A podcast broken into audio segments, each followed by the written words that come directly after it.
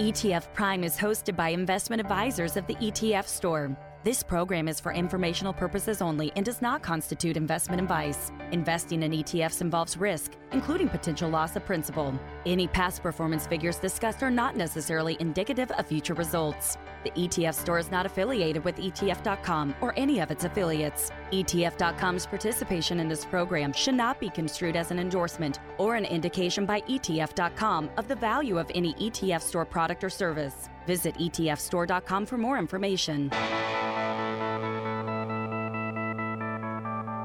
Now it's time for ETF Prime, where we discuss everything you need to know about exchange-traded funds and the world of investing.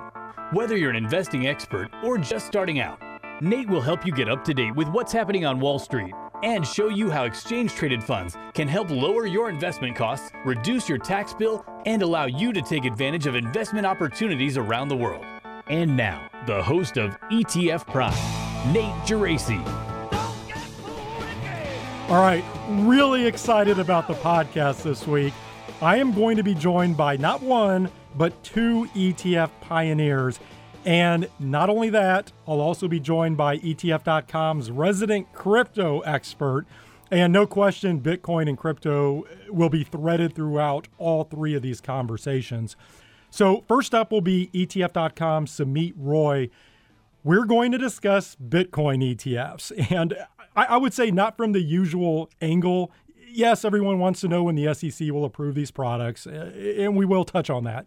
However, there are some other interesting aspects here, including how ETF issuers are going to position themselves from a competitive standpoint. So think fees and marketing, how someone like Grayscale is going to play this out with their Grayscale Bitcoin Trust, ticker GBTC, which they have said they're going to convert to an ETF. So Samit and I are going to bat around several topics here. I'll then be joined by Hector McNeil, co-CEO of Han ETF, and someone who I would say his reputation in ETFs really precedes him. He's been involved in the launch of over 500 ETPs across multiple countries. He's absolutely a pioneer in the European ETF space. And as it turns out, on his platform right now, there exists a Bitcoin exchange-traded product. This thing is live and trading in Germany and Switzerland. They also have Ethereum and Litecoin products. So I can't wait to hear his thoughts on how the SEC has handled everything here in the U.S. with Bitcoin ETFs. And along with that, we'll, of course, talk about his rich ETF history, the European ETF landscape, and much more. Again, really excited about this. And then to close this week, I'll be joined by Greg King, founder and CEO of Osprey Funds. He's also founder and CEO of ETF issuer RecShares. And Greg has been involved in the launch of over 100 exchange-traded products, including the first ETPs tracking VIX, broad-based commodities, and FANG stocks. And we're going to focus on the Osprey Bitcoin Trust, which is the lowest cost Bitcoin fund in the U.S. Along with that, Osprey just launched a Polkadot Trust last week. Polkadot is another crypto token, so we'll talk about that as well. Questions or comments, you can find me on Twitter at Nate Geraci, or you can go to ETFPrime.com. Let's start with ETF.com, Samit Roy.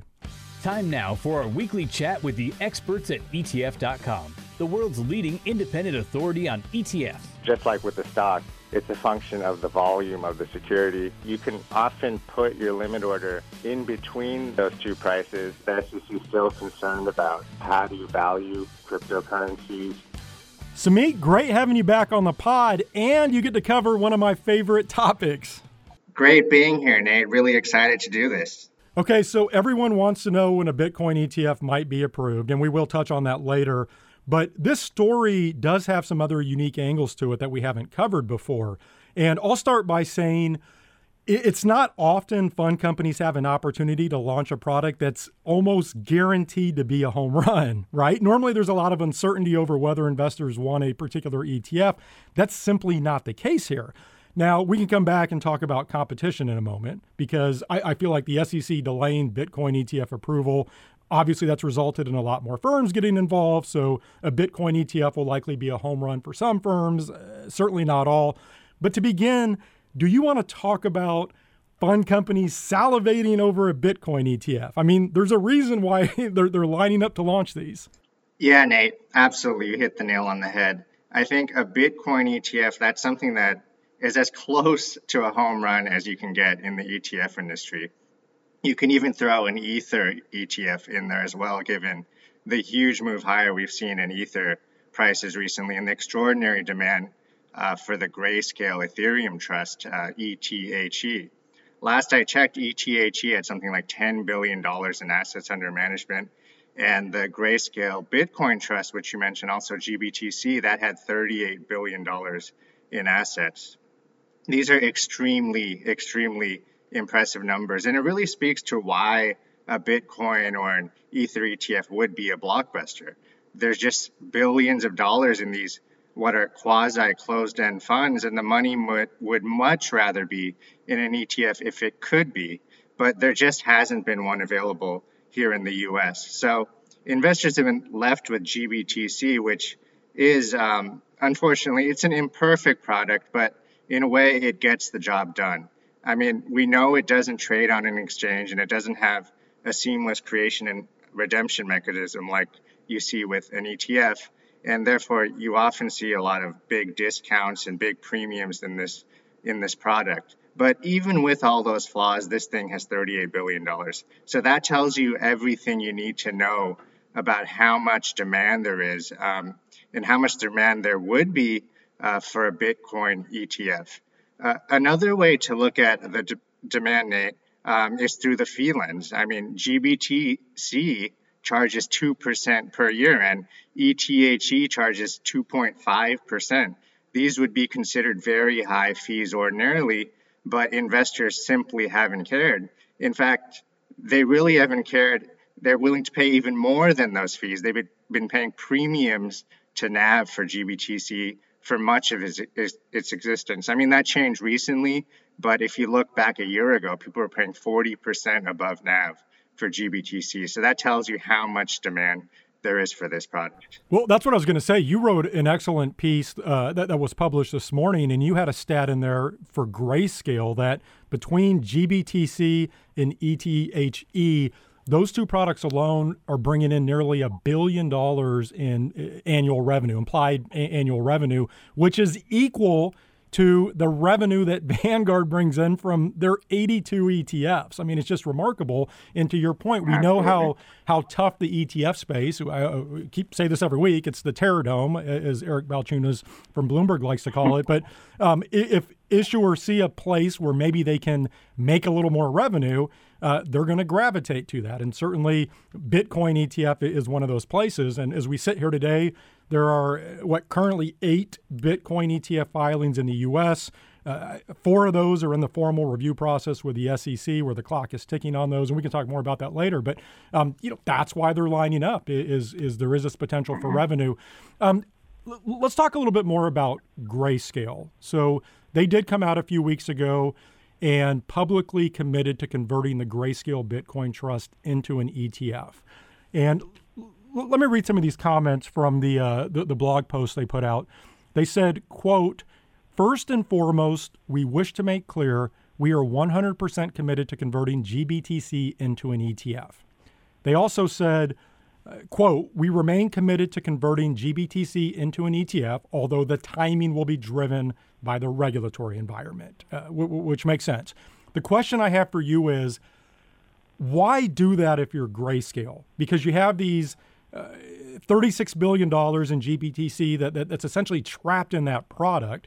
If Grayscale wanted to, they could keep milking that 2% annual fee, keep collecting all that revenue we talked about, and go retire on an island or something. What's the incentive to convert? I think they're going to do it just for reputational reasons and because it's the right thing to do for investors. Yes, from a purely monetary perspective, they'd lose out on fees by converting to an ETF. But the reputation hit they'd take if they didn't convert, I think, would be severe. And if they play their cards right, they could be really well positioned, even if GBTC converts into an ETF. Because let's walk through what could happen in each scenario. Say GBTC didn't convert, and you then have actual US listed Bitcoin ETFs start competing against it. everyone is going to gravitate towards the ETFs. It's a better structure. They're going to be trading close to NAV and all of that. So in that scenario, GBTC would be able to hold on to its assets because there's no redemption mechanism, but you'd start to see its discount to NAV widen and widen and widen, just like you see with a lot of closed-end funds. That's going to look really bad, and it would be a really disappointing outcome for long-term investors in that product. On the other hand, if GBTC converts and it's able to be among the first batch of Bitcoin ETFs, it instantly has a huge advantage. It has the liquidity, its fee could even be set a bit higher than everyone else, and it could still pull in a ton of revenue, similar to the case of something like GLD. And in that scenario, GBT's assets could continue growing, even with the added competition. And that's in contrast to the case where they didn't convert. In that case, the asset base would likely stagnate. I mean, they could hold existing assets hostage, but there probably wouldn't be any growth. No, I think I agree with that assessment. I mean, to me, from Grayscale's perspective, it's about playing the long game, because I do feel like Grayscale, they have a leading and trusted brand in crypto. They're perceived as a thought leader in the space, and they can leverage that for a long time and really build a leading crypto asset manager if they take the right path. And, you know, consumers are smart. I think that they can see through if a business is just in it for a money grab. Now, you know, that said, Grayscale does have this lucrative annuity paying out in GBTC, and we know sometimes businesses don't always do the right thing, but I think you're right. I expect them to head down the right path longer term.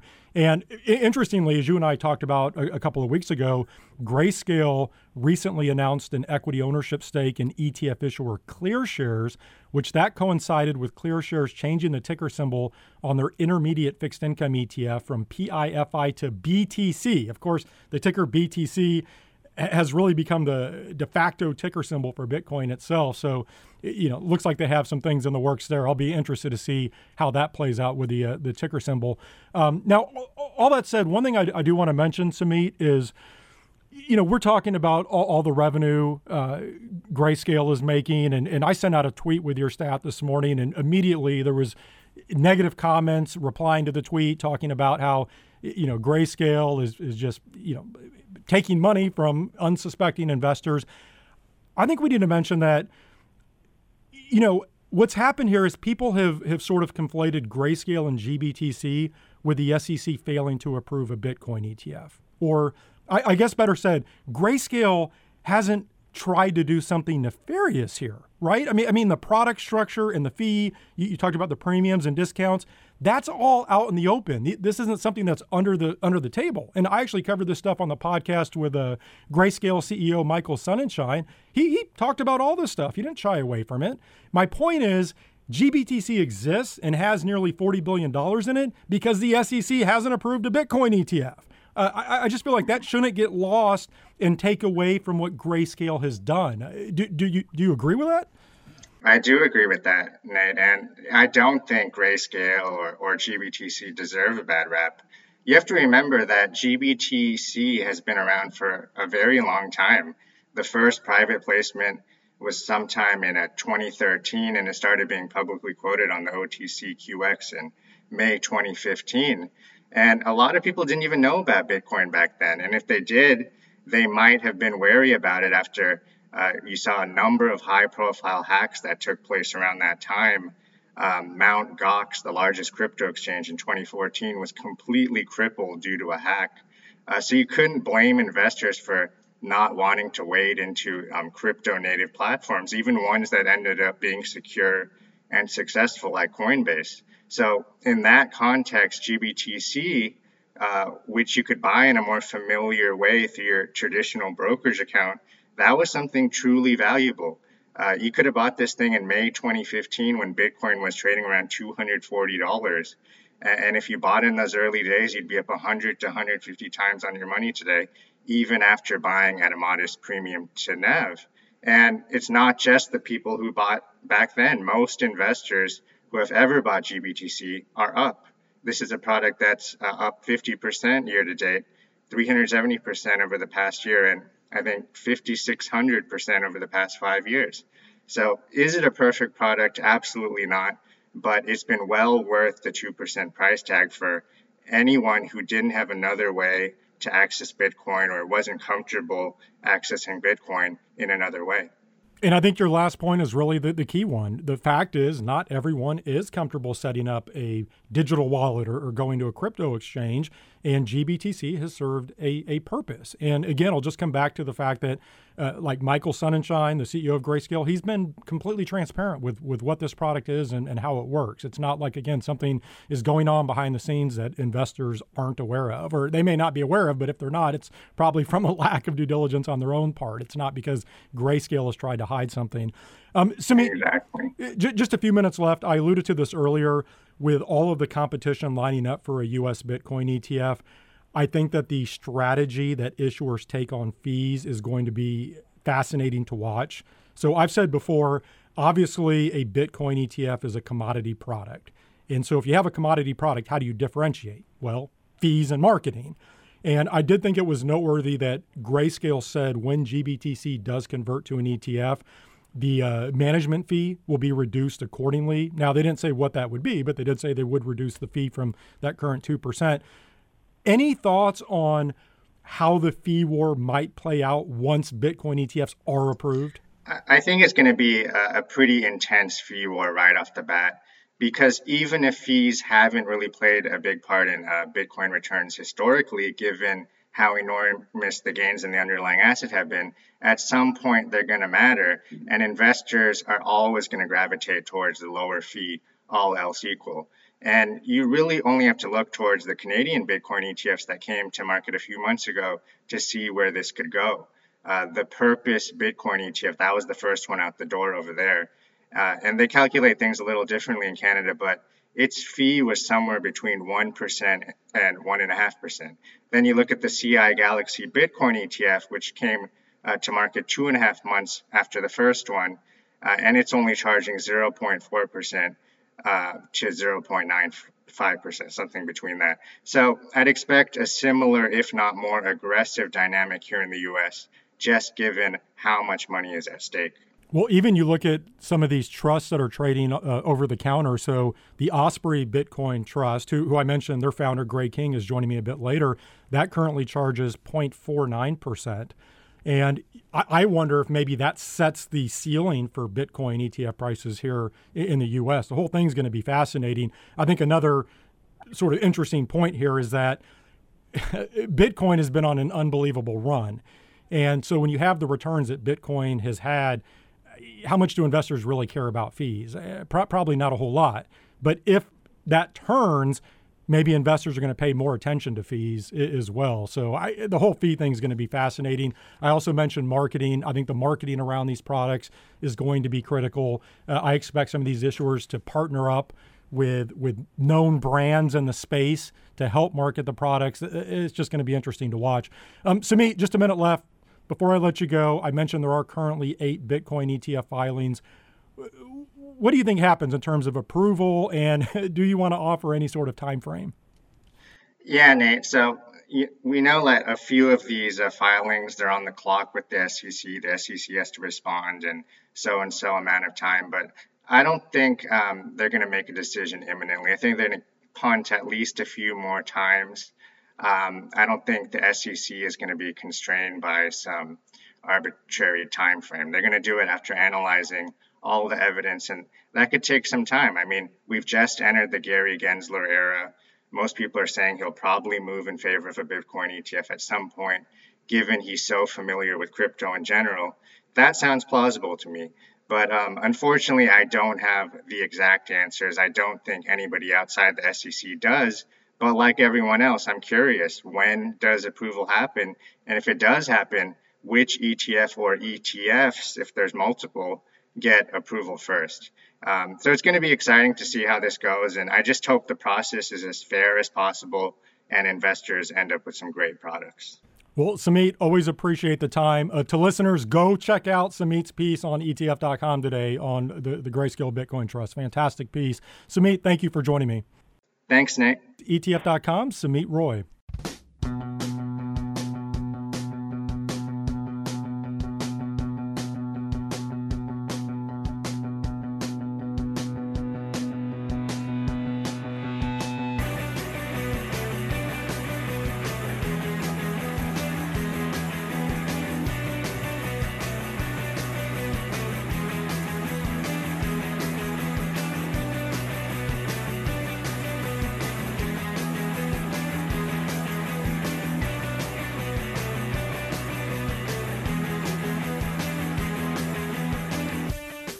My next guest is Hector McNeil, co-CEO of Han ETF, who was the first white label ETF issuer over in Europe.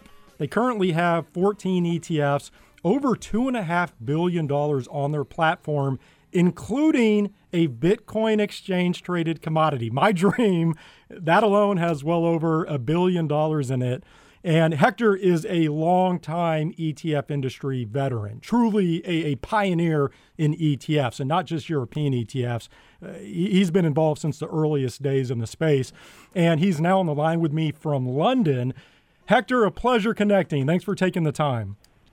No problem. Good to be here, and hope it's not too early over there. Well, Hector, so you were a founder and owner of ETF Securities back in the mid-2000s. This was really the first ETF startup in Europe, and you helped grow that from literally scratch to over $25 billion in assets and ended up being mostly acquired by WisdomTree.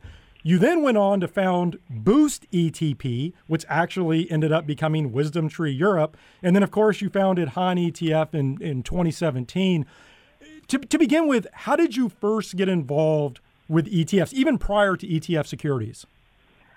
Yeah, so I've had a pretty varied career in financial services. And, what I always liked was being at the sort of cutting edge of financial instruments and trading, etc. So I've had a bit of a background around exchanges, and various other ventures. And one of the most exciting ones was I joined Susquehanna, who's a pretty big name, obviously, over in the US for options market making and ETF market making. And I got involved in their business sort of late 90s, start of 2000, and went there to help them set up a sort of customer-facing business in Europe.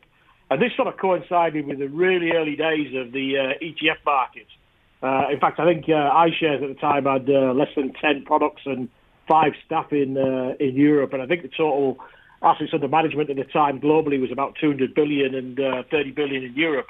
And I was at Susquehanna for 4.5 years, and that sort of coincided with the growth in the market.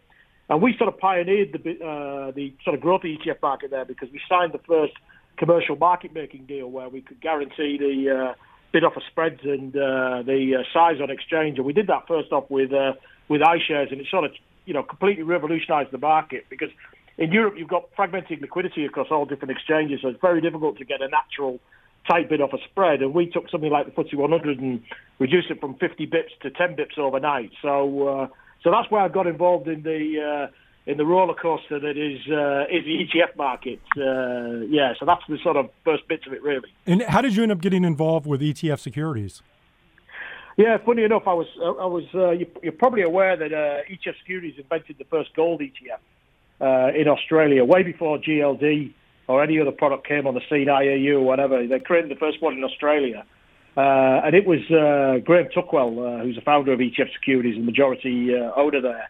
And I was hounding Graham to be the sort of market maker when I was at Susquehanna, get them to do a deal like I did at iShares. And he never relented, but he called me, some pretty flowery language and thanked me for my persistence and offered me a job, actually. So he said to me, look, I've got Nick Biankowski, who's my current partner now, and he's the N in hand. He was already there, and I was the third guy in. And Graham just said to me, look, I'm trying to build out this business. We've invented gold ETFs. It's going to be a huge thing. Didn't seem it at the time because gold was only $250 an ounce at the time. But and he said, I want to build this business. And I came in there. I was a 10% owner. Nick was also a 10% owner. So we were co-managing partners, and we never thought it would be the success story it was, really. So that's how I went from Susquehanna to there. The other thing is Susquehanna was based in Dublin, and I'm a UK an English guy, so a young family, I wanted to come back to the UK, and it just seemed like a massive opportunity, and the rest is history, really. Hector, I gave a stat at the top of the podcast, which absolutely floored me when I first saw it. I show that you've been involved in helping to create over 500 exchange-traded products across multiple countries. I mean, this includes listings in Europe, U.S., Japan, Australia, Hong Kong. I'm curious, do you have a favorite product or two from over the years, like an ETF that you are particularly fond of? Yeah, no, it's it is incredible when you look back at it. You know, I think it's 500. I think it's over 550 now. ETFs and ETPs, 23 listings globally. You know, and about 40 billion of assets. So it's been a really good ride. But probably the my favourite is the first oil ETP, which was Oil B. Which was Brent oil, and we did a WTI one pretty quickly after that because that was a sort of, after gold, that was the next big one, right? And we got that out probably 2 years before USO came to market, or UNG in the US, you know. So that was probably that, and probably my favourite listing was actually in Japan. What was quite bizarre about that is we did an opening ceremony on the Tokyo Stock Exchange, and I had to speak for 5 minutes in Japanese. So they actually wrote everything phonetically out for me, and with my northern accent from the UK, speaking to live Japanese TV, you know, about these brand new ETFs coming to market. That's probably my favourite by far, I think. Given that you've been involved with ETFs since the early 2000s, when did you first realize their larger potential? And I guess along with that, I mean, are you surprised at how big the ETF market has become today? Yeah, I mean, I think if you'd asked me, you know, when it was 30 billion in Europe, would it become 1.5 trillion, and you know, 8 trillion globally, I probably would have laughed. But I've always classed myself like yourself. I think we discussed this the other day, as an ETF Mooney, you know, as a sort of, it's almost a bit of a cult, you know, and I don't think you know, we would have expected it to be, you know, as diverse and as wide reaching as it is, and I think. The interesting thing for me is that, you know, the whole ecosystem has developed along really nicely, whether that's the market-making side of it, whether it's the index side of it. You know, I mean, I remember when we first approached MSCI for an index license mid-2000s, and they basically said to us, look, you've got to pay $10 million before you can even have an index, you know, and now you can go to someone like Solactive and they can give you an index for 10 grand, right? You know, so... So that world's, you know, I never thought that would have democratized so quickly and so broad spread.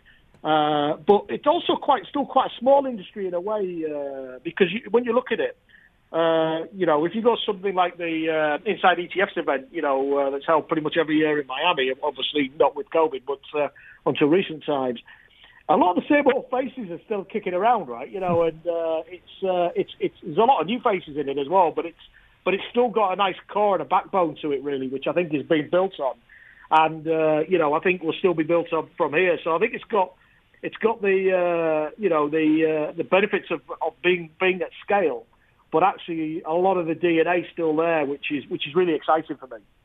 All right, so I want to talk about this Bitcoin product, but first let's talk Han ETF overall. So you're a full-service white label ETF issuer. Essentially, you've built a platform that allows for ETF ideas to come to market quickly and cost effectively. And as I look at the current ETF offerings under Han, they include exposure to gold, which is held at the Royal Mint, by the way, cannabis, cloud technology, online retail, healthcare, emerging markets, Bitcoin, which I mentioned. How have you attempted to position the lineup here? Maybe explain the business model in a bit more detail. Yeah, no problem. I mean, I think you know, the realization Nick and I had when we were looking at what to do after the WisdomTree acquisition is we sort of felt, well, sort of next wave of ETF issuers were going to be guys who've got great content or brands or whatever, but don't necessarily want to invest in all the spares and shovels you need to, you know, to issue and manage and grow ETFs. You know, we thought there was a good alignment in terms of us creating that sort of scale through aggregation and, you know, bringing people with great content and IP, almost to the point where we felt we could be the first sort of multi-manager ETF platform in the world, you know, and... If you look across the whole chemical table of ETF products, you know, whether that's equities, bonds, you know, alternatives, commodities, you know, across the active, thematic, smart beta, niche spaces, we felt we could own that in Europe, and we felt that there wasn't much need for the new guys coming to the market you know, to want to, you know, to put all those, you know, infrastructure in play. In our view, the IP's in the content, not in the, not in the infrastructure. So we felt that, you know, we saw what happened in the US with white labelers, but we also felt that Europe's a little bit more complex than the US. You know, it's one market, it's double the size of the US in terms of population, similar wealth demographic, and we just think we're sort of 3 to 5 years behind the US in terms of growth, you know, actually AUM, and maybe could even surpass it given the fact that the population is bigger. So we felt in some ways, you know, Europe's where the growth is. You know, you know, you can say how Europe can grow 4, 5, 6-fold in the next sort of 5 years, you know, to get to similar assets to where the US is today, but you don't really think the US is going to grow 5 or 6-fold. It's probably going to grow double or maybe treble, but Europe's probably going to accelerate more. So we felt that, you know, we could be that sort of offering. So, you know, we're a bit different than the US white labelers because they tend to only do one small part of the process in terms of issuing the product. You know, whereas we've got our own management company, we've got our own equivalent of trust, which is called NICAV in Europe. We have our own sales force, distribution. We have our own digital marketing. We also do our own ops. We do our own capital markets. I think we've got something like 25 authorized participants of market makers on the platform. We're onboarded on about 60 wealth management and private banking platforms across Europe. And every new fund gets that from day one. So we can issue a fund. We get out in 10 weeks, you know, and we can have it to market then. And we've got over 250 years of European ETF experience across the business. So that's where we think it's really powerful from that perspective, is having that ability to get a fund out in 10 weeks and, you know, be able to hit all that, what I call plumbing and infrastructure at day one. And then what's really exciting is, as you mentioned, someone like the Royal Mint, you know, who's actually, funny enough, Britain's oldest company. You know, it was set up 1,100 years ago by Alfred the Great in 886.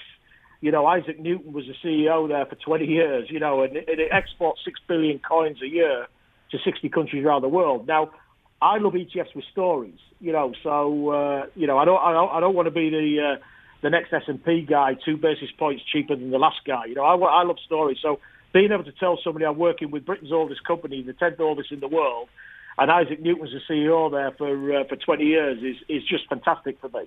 So that's really what we where we put the you know the flag in the top of the hill. Really, that's what we're trying to do. Okay, so when you talk about stories, let's talk more about this Bitcoin exchange-traded product. Listeners know I'm slightly obsessed with this topic. So you offer the Bitcoin exchange-traded crypto ETF, ticker BTCE. This is listed in Germany and Switzerland. The question I have for you is, why do you think European regulators have been more comfortable with this product compared to their U.S. counterpart? Yeah, well, I think it's like everything, isn't it? You know, governments make decisions at different times, and policy comes down from up high, and then it gets acted upon. And I think that, you know, I mean, not everywhere in Europe is as open as Germany and Switzerland, for example. So we still can't list this in Italy or make it available to retail in the UK.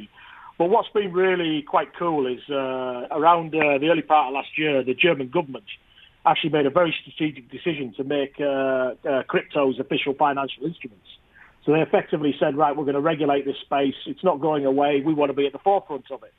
And then the regulator, BaFin, who is the equivalent of the SEC, you know, were directed to facilitate this. So we were, you know, very fortuitous to have a filing in at BaFin. In fact, we're the only German entity currently. And we were able to get the first product out on the Deutsche Börse. And the Deutsche Börse is the biggest market in Europe for ETFs. You know, so to get the first product on the biggest exchange, you know, was fantastic. And this was the first time in the world that anybody could trade crypto central counterparty on a regulated exchange through regulated brokers. You know, so if you're going to be putting $50 to $100 million tickets into a product, you know, you worry about who the counterparty is on the other side of that trade. So being able to have Eurex, which is the Deutsche Börse's central counterparty, as the CCP, was enormous for this product. And even though it wasn't first to market in Europe fully, because there was a Swedish product and a Swiss product before us, being on Germany meant that, you know, we've taken over 41% of all the flows across 8 Bitcoin ETFs since we launched it in June last year. And it peaked at 1.6 billion of assets, and just in the first 3 months of this year, it's taken nearly 500 million of assets, which is incredible. And pretty much it's been the most traded ETF or ETP, you know, ahead of things like the S&P 500 or the DAX or the Eurostoxx 50 or gold on the Deutsche Börse for the last 3 months. I think it's traded something like $2.5 billion of assets of volume over the last 3 months. So it's a fantastic product. Actually, when you look at its tracking as well, you know, it doesn't trade at a premium anywhere near like the CME futures or Grayscale has over its time.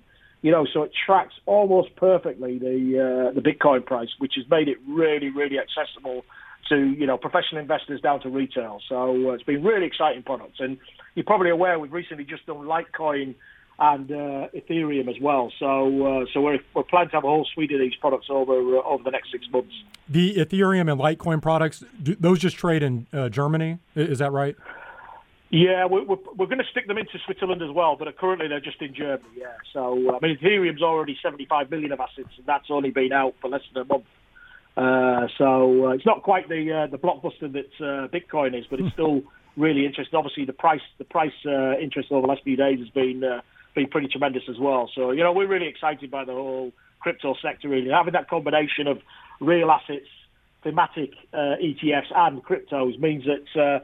You know, when we talk to a gatekeeper and a wealth manager or a private bank, and they say, why should I onboard, you know, another ETF firm? I've got 20 already. We can say, well, we're different. We're not like the rest. And our product offering really, really highlights that for sure. Yeah. And just to be clear, these are all structured as exchange-traded commodities. They're basically, quote unquote, physically backed by the coins, right? It's a very similar structure to like a physical gold ETC, correct? Yeah, absolutely. 100%. Yeah. So even to the point where we will not issue any of the products until we actually put the cryptos in cold storage, which you've hit the nail on the head with the physical metal products. So the equivalent of that is, you know, you don't issue the ETF, gold ETF until the metal is allocated. So in no way can it be owned by anybody else but the holders of the ETF or ETP. So yeah, that's absolutely critical. And one of the great things as well with BTCE, which I think is unique to it, holders can actually receive back the cryptos if they want from a physical perspective, so they can actually come direct to the vehicle and actually request to get physical from the other side. And that really is, you know, not just having the APs and market makers being able to do that, having the end client be able to do it really keeps the pricing incredibly tight and incredibly key, which we think is really important. All right, Hector, just a couple minutes left here. Before I let you go, I thought given your deep history and expertise in ETFs and just everything that you've accomplished over the years, I'd love for you to peer into the future a bit for us and sort of get out your crystal ball.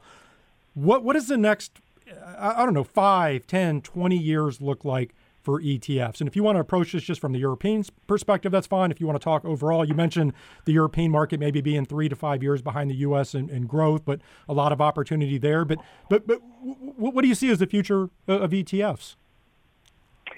Yeah, well, I think I think whether it's 5 or 10 years, I think what you're going to find is all new funds that have got true daily liquidity. So not, you know, mutual funds that pretend to have their liquidity, but don't, I think will be done in the ETF format. So I think the only things that will be left in pure mutual fund status will be sort of physical property or private equity. I think everything else will end up in the ETF wrapper, both in Europe and in the US. I mean, Europe is behind the US, but what tends to happen is we do get the wave effect coming over to Europe, and in some ways, as you mentioned with the cryptos, we lead the charge, or we did with gold ETFs back in the day, right? So it can come both ways. And I do think that what you'll find is, as well, any meaningful ETF product or issuer with a global brand will also have to have 40 Act and UCITS to provide a global audience. So I think, you know, UCITS has done pretty well in Latin America and Asia. The 40 Act has done pretty well everywhere else, and obviously UCITS is in Europe. But I do think if you have IP and content, and you really feel that you want to make sure that that's got a global audience, you know, you really do need to have both UCITS and 40 Act. So I think that's going to be absolutely critical from that perspective.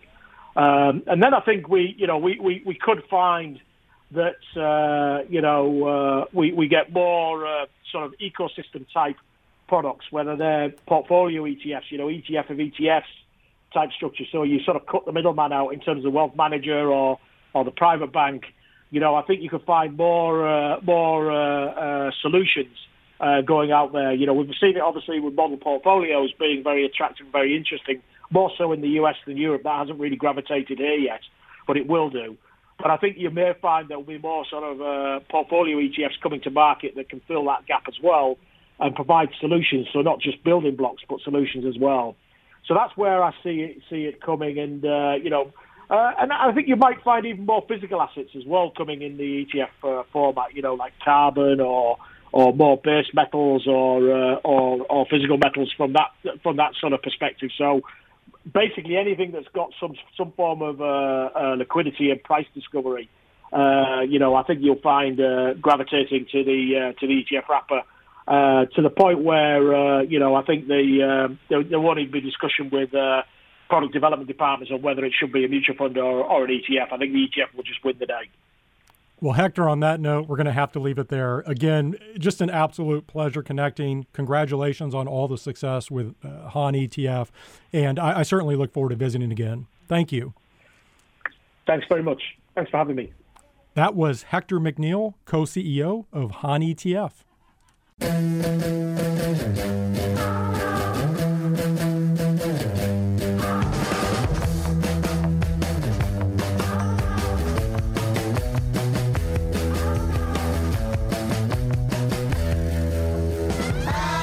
I'm now joined by Greg King, founder and CEO of Osprey Funds.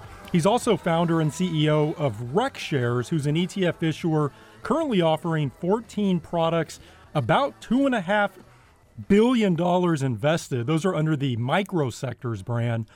Greg, welcome back to the podcast. It's been a few years. Yeah, it's been a little while. Great to be here.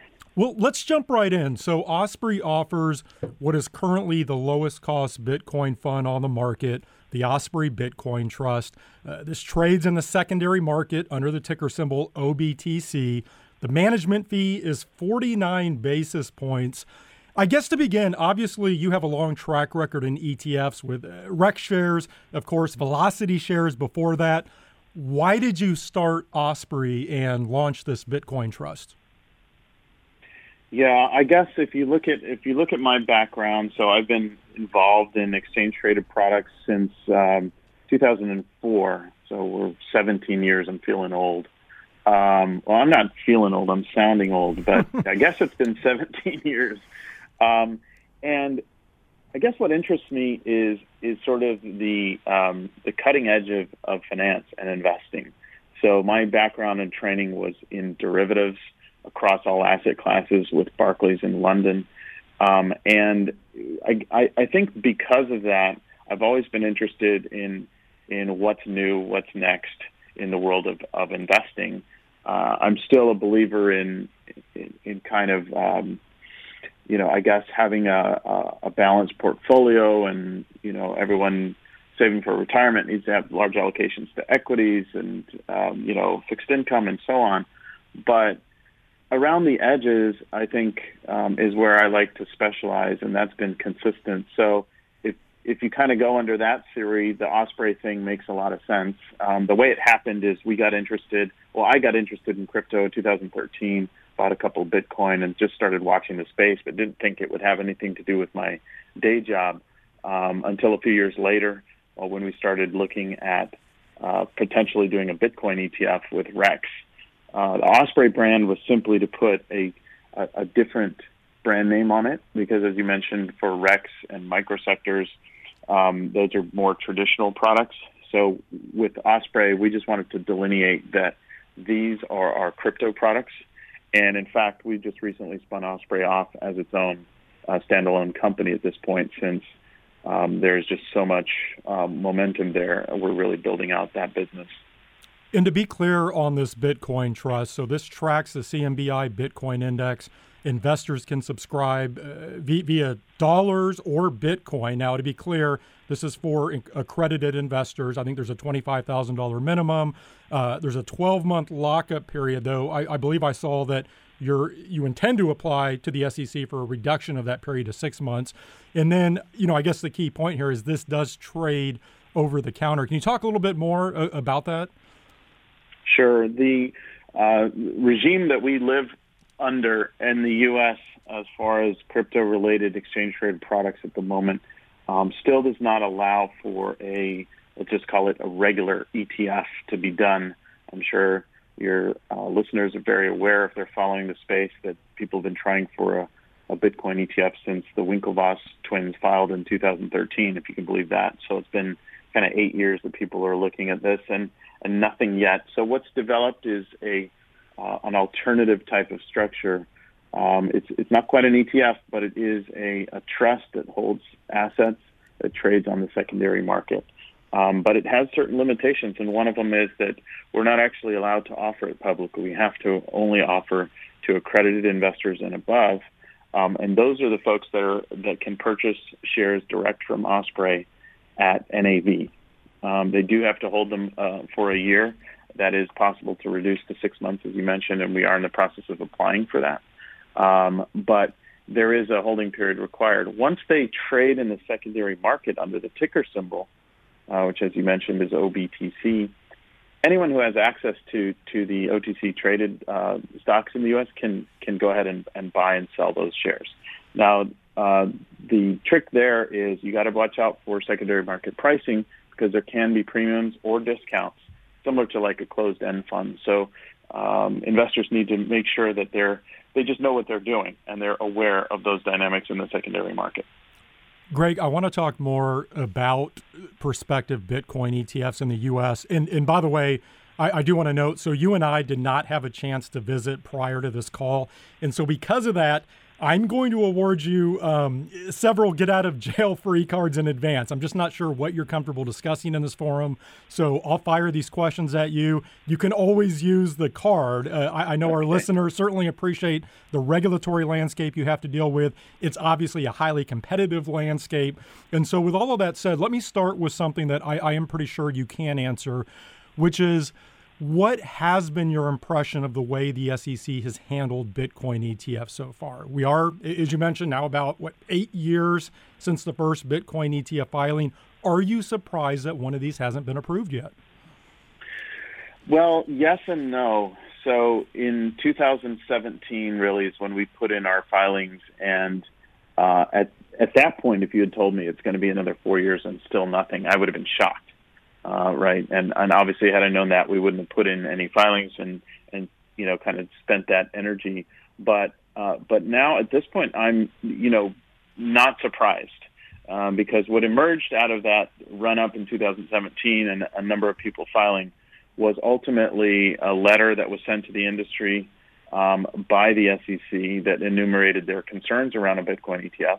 And if you look at that letter, a lot of those concerns have been mitigated through the development of the ecosystem, greater liquidity, a lot more depth to markets and things like that. But there are still concerns out there that probably the SEC is not quite comfortable with. So I guess if you caught me 4 years ago, yeah, I'd be surprised it took this long. But now at this point, I'm not surprised anymore. Can you elaborate on some of those concerns? I mean, is there anything in particular that you think the industry, still needs to, to accomplish in terms of jumping over the hurdle to get the SEC comfortable? Yeah, I think the biggest bucket of concern that remains, I wouldn't say unaddressed, but it's really just out of people's control. There's not much that can be done. Is the concern about manipulation. So with Bitcoin, a couple of things are true about Bitcoin that haven't been true, about other commodities in the past. I suppose one of them is that it's really a 24/7 market, and so things can happen over the weekend, and large moves can be made. But more importantly, it's an international market, and the majority of trading volume happens outside the borders of the U.S., with no or very little supervision from any U.S. Authorities. And so when there have been cases of overt manipulation in the past, and certainly there could be groups trying to manipulate prices of things like Bitcoin and other cryptocurrencies, that's going to be a challenge for the regulators. Now, the counter argument to that is, the same goes with oil, the same goes with gold. I mean, we're not sure how that all works behind the scenes. If you ask me to imagine or answer the question, are there people out there kind of looking to influence the price of oil or gold in different ways? Sure, I think there probably are. And so you have Commissioner Hester Peirce, for example, at the SEC, that had pointed that out and said, it's not the SEC's role to really, stand in the way of something like this, that they should let the market decide. But I do personally believe that the manipulation concern is probably their biggest hang-up at this point. Well, and you bring up a good point, for instance, with the oil products, because when I think about some of the ETPs that even you have been personally involved with, VIX products, certainly commodities, leveraged ETNs, it does seem a bit incongruent to me that the SEC won't approve a Bitcoin ETF, yet they've allowed some of these other products to exist, which, by the way, those products all do exactly what they're supposed to do.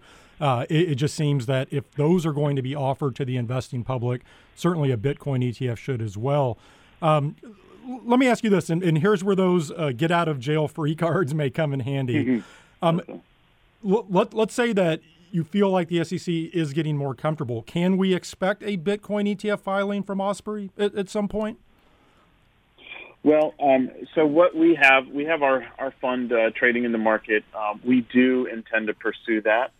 So I can't make any promises to when that'll happen, but we are investigating that and working behind the scenes with our legal team. So I think it's safe to say that, yes, at some point you could see that from us. Well, and I guess I'll push you a little bit further here. I know a competitor of yours has publicly indicated that they're 100% committed to converting their Bitcoin trust, which is structured similar to yours, into an ETF. Is that a path that you would potentially consider? Yes, that would be the path that makes the most sense for us, would be if we do file something to convert the trust that exists into an ETF rather than to start a separate one from scratch, if that's what you're asking. Yeah, which makes perfect sense to me.